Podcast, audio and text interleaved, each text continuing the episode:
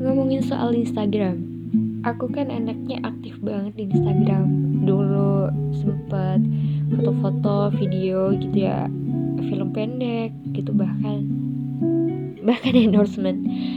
Tapi sekarang aku lagi mengurangin karena aku lebih memilih mengambil alih semua ruang privasi aku dan kemudian fokus ke tujuan utama yaitu kuliah mungkin dulu nggak bermasalah gitu di awal tahun 2016 2017 tapi mulai bermasalah adalah ketika aku merasa ruang privasiku hal-hal yang menyangkut kepribadian aku tuh kayak dirampas habis gitu. Aku nggak bebas bergerak aku mau melakukan apa kayak disorot gitu kan. Akhirnya aku di situ merasa mungkin mentalku agak sedikit kena entah salah atau baik aku tuh bakal jadi sorotan buat mereka gitu. Dan akhirnya aku mencoba untuk mengurangi bermain Instagram. Kadang kita tuh nggak tahu gitu ya.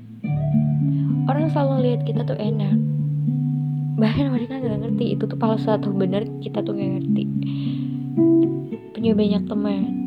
Padahal juga ternyata setelah berjalannya waktu temennya pun juga palsu gitu ya. Belum lagi kuliah ngambil jurusan arsitek gitu ya. Kuliah di arsitek aja bagi aku kadang tuh harus pinter-pinter ngatur waktu.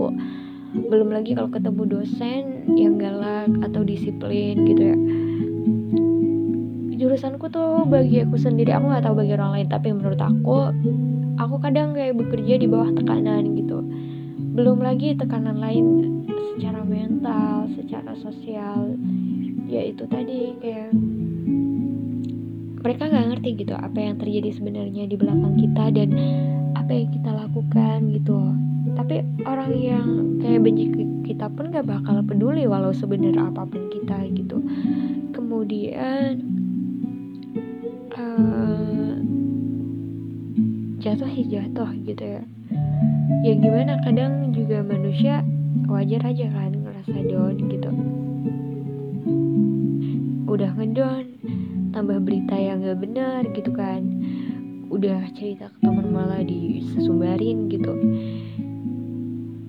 Depresi ya aku rasa aku juga pernah gitu. Belum lagi ketemu pacar yang toksik banget gitu. Karena pernah sempet punya mantan pacar yang toksik karena secara fisik dan verbal kasar. Belum lagi tekanan hal-hal pribadi entah ada masalah problem. Ya mungkin tugas keluarga gitu ya. Kita kan nggak ngerti ya.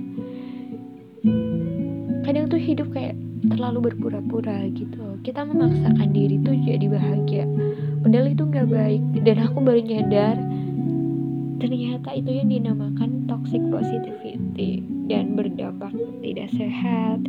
Aku pernah baca di artikel yang pas ada sebuah menyebutkan kayak aku terlihat pura-pura baik-baik saja tetapi aku semakin hancur di dalam ya aku bisa merasakan itu karena